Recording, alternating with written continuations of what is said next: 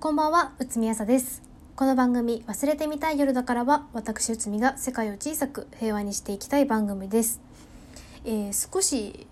時間を遡るんですけれども、先日11月の29日に TBS ラジオ爆笑問題の日曜サンデーに電話で生出演してまいりました。内海の出番は10分ほどの出演だったんですけれども、その裏話なんかを備忘録的に話していきたいなと思います。えまず出演した経緯なんですけれども TBS ラジオ爆笑問題の日曜サンデーの「サンデー学ぶくん」のコーナーでその日音声配信特集っていうのが組まれていたんですね。で前半の20分くらいは株式会社オトナルの八木さんっていう方が昨今の音声配信界隈の盛り上がりについてご説明をされていて後半の20分くらい実際に音声配信をやっている方とお電話がつながってますみたいなノリでえー、1人目はスプーンっていうアプリでご活躍されているあくびちゃんさん。で2人目が大変僭越ながらラジオトーク代表で内海が電話出演することになりました。でこの話は、えー、ラジオトークの運営さんから11月25日の水曜日に連絡が来てオファーが来ましたみたいな感じで おーおーみたいな「出ますか?」って聞かれて「やってます」って言って 出ることになった。すごい急なんですよね。11月の29日の話が11月の25日に来るんだから。まあ数日空いてるだけでもマシなんだろうなこういうの。であのその後11月の27日の金曜日に TBS ラジオの担当の方とお電話でお話しして、まあ、打ち合わせ的なことをしまして。で、えー11月28日土曜日の昼間にラジオトークの運営さんと作戦会議的なことをして。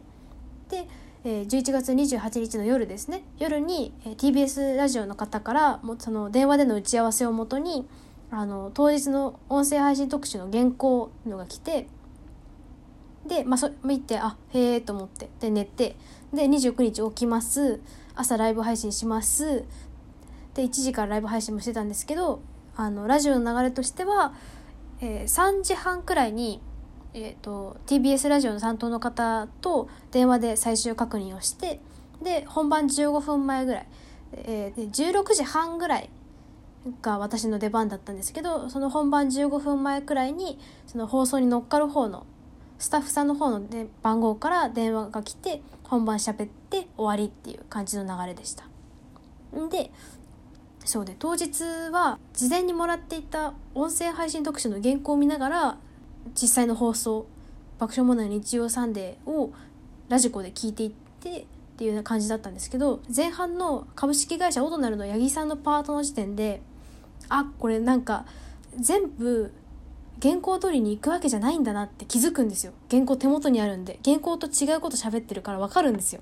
であこれはちょっと覚悟した方がいいかもしれんと思って。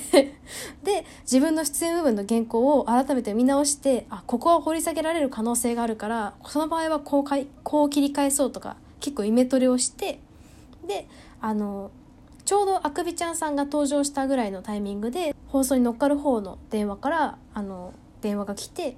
でスタッフさんから「あの内海さん」って呼ばれるまではあの電話口の私の音声が実際に放送に乗ることはないので楽にしてて待っててくださいっていうふうに言われて「はい」って答えてでなんだろうこう ラジコじゃなくて電話でラジオを聞くっていう 貴重な体験をしながらなんか私はこう「ああくびちゃん声めっちゃ可愛いとか言って言いながら待ってたんですよ。でね問題はですよもうこの時点で結構もう心拍数は結構上がってきてて問題は本番にちゃんとその本番に強い方の内海が出てきてくれるかどうかだったんですよ。でガチガチに緊張して何も喋れないなんてことがあってはならないわけだからだからまあ11月の29日の日曜日は1時から3時までルイージマンション3をしながらラジオトークで生配信をすることでビビるのと声出しを先に済ませておいたんですよ。でまあ実際こう自分の出番が来ましたと。でそれが功を奏したのかどうかわからないけれども当日は比較的本番に強い方の内海が出てきてくれたんです。ほんで、まあ、序盤から結構原稿にないツッコミとか質問とかもあったんですけど、まあ、イメトレしておいたのが良かったですね。2、3回、あのーとか言っちゃったけど、まあ、そんぐらいで切り抜けたんですよ。で、まあ、やっとこう終盤に差し掛かってきて、そろそろ出番も終わるなぐらいに思ってた時に、アナウンサーの方から、内海さんは音声配信始めてたった数ヶ月でなんか賞を受賞されてるんですよねって話を振られたんですよ。で手元の原稿にはジャパンポッドキャストアワード2019にノミネートされた。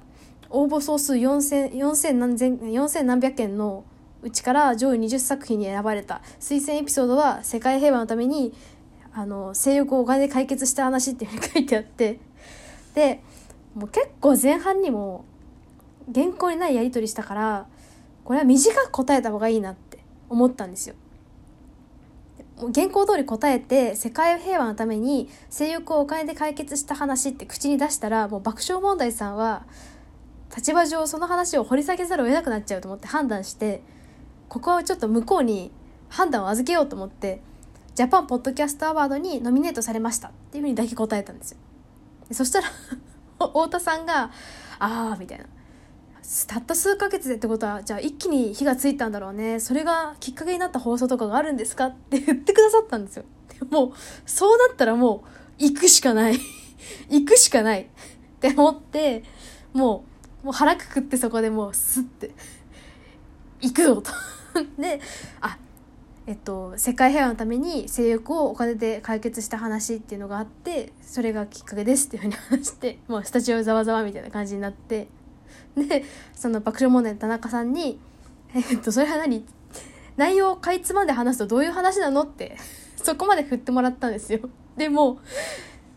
日曜日の夕方ですよ。こっちだって逆に話して大丈夫なのか わかんないわけですよ。で、まあ一応事前に放送コード的に棒はセーフっていうのだけ聞いてあったから、まあ、棒はセーフなんだよなって思いながら、もうその状況下ではもうアクセルを踏むしかない。もうスタジオが凍ろうがざわつこうがもう一気に喋りきるしかない。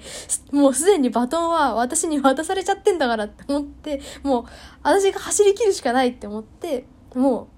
あ、もう行くしかねえって思って、女性にも性欲はあるんですけど、そういう時に自分は男友達といたしちゃう時があって、で、相手はこう友達で人間なのに相手のことをもうぼーっとして、してしか見られなくなってしまった。人間として見ることができなくなってしまった。もう棒だけあればいいやみたいな風に思うようになってしまってこういうのは良くないから棒大人のおもちゃを買ってお金で解決してしまえば男友達との友情にひびが入ることもなく世界がちょっと平和になるなって思ったんです。って話を日曜日の夕方から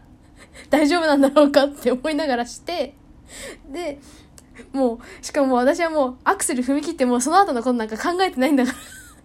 もう、この後一体この空気どうしたらいいんだろうって思いながら、その話をバーってしたら、あの、アナウンサーの、アナウンサーのスタイムさんが、八木さんに、すいません、八木さん、ポジャパンポッドキャストアワードってどういう賞なんですかって綺麗に見事に話を畳んでくださってでその後こうあの八木さんがこうバーってジャパンポッドキャストアワードの概要について喋ってくださってでもうその間私は一言も発さずメンタルを整え続けてたんですよ。もう今落ち着くしかないと思って。でもこんだけ間をもらったらこうケロッとあのあの話振られた時に答えるだけでいいって思ってもうありがとうって思いながらひたすら待ってで最後に原稿通りアナウンサーの方からあの内海さんの配信を聞いてみたい方はどうしたらいいでしょうかみたいな感じで私に振ってくださったから原稿通りしっかり答えて 出番が終わったって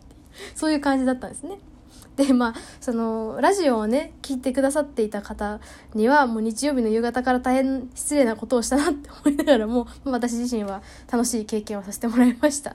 ほんでまあありがたいことに11月の29日はラジオトークの再生数の1位があのエピソードねあのラジオトークのエピソードの中で再生数の1位が世界平和のために性欲をお金で解決した話だったよっていうふうに後から上の方に教えていただいて あもうそれは良かったです。1位なんて何本あってもいいですからね。って感じですごい嬉しかったですっていうことっていう話でした。ということではい、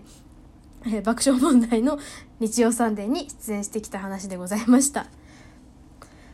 えー、忘れてみたい夜だからは毎週金曜日夜8時半から配信しています。番組のご感想は Twitter でハッシュタグわす夜でつぶやいてください。またよかったら番組のフォローお願いします、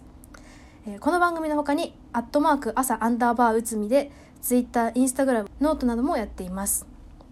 こことの連絡は LINE 公式アカウントで行いますので概要欄から友達追加してください。また毎朝毎晩8時からはラジオトークアプリ内でライブで生配信をしております。そちらにもよかったら遊びに来てください。ということで。ちょっと私もまたあの日の興奮が 蘇ってきちゃってカミカミだったんですけど。また落ち着いて寝ようと思います。それではおやすみなさい。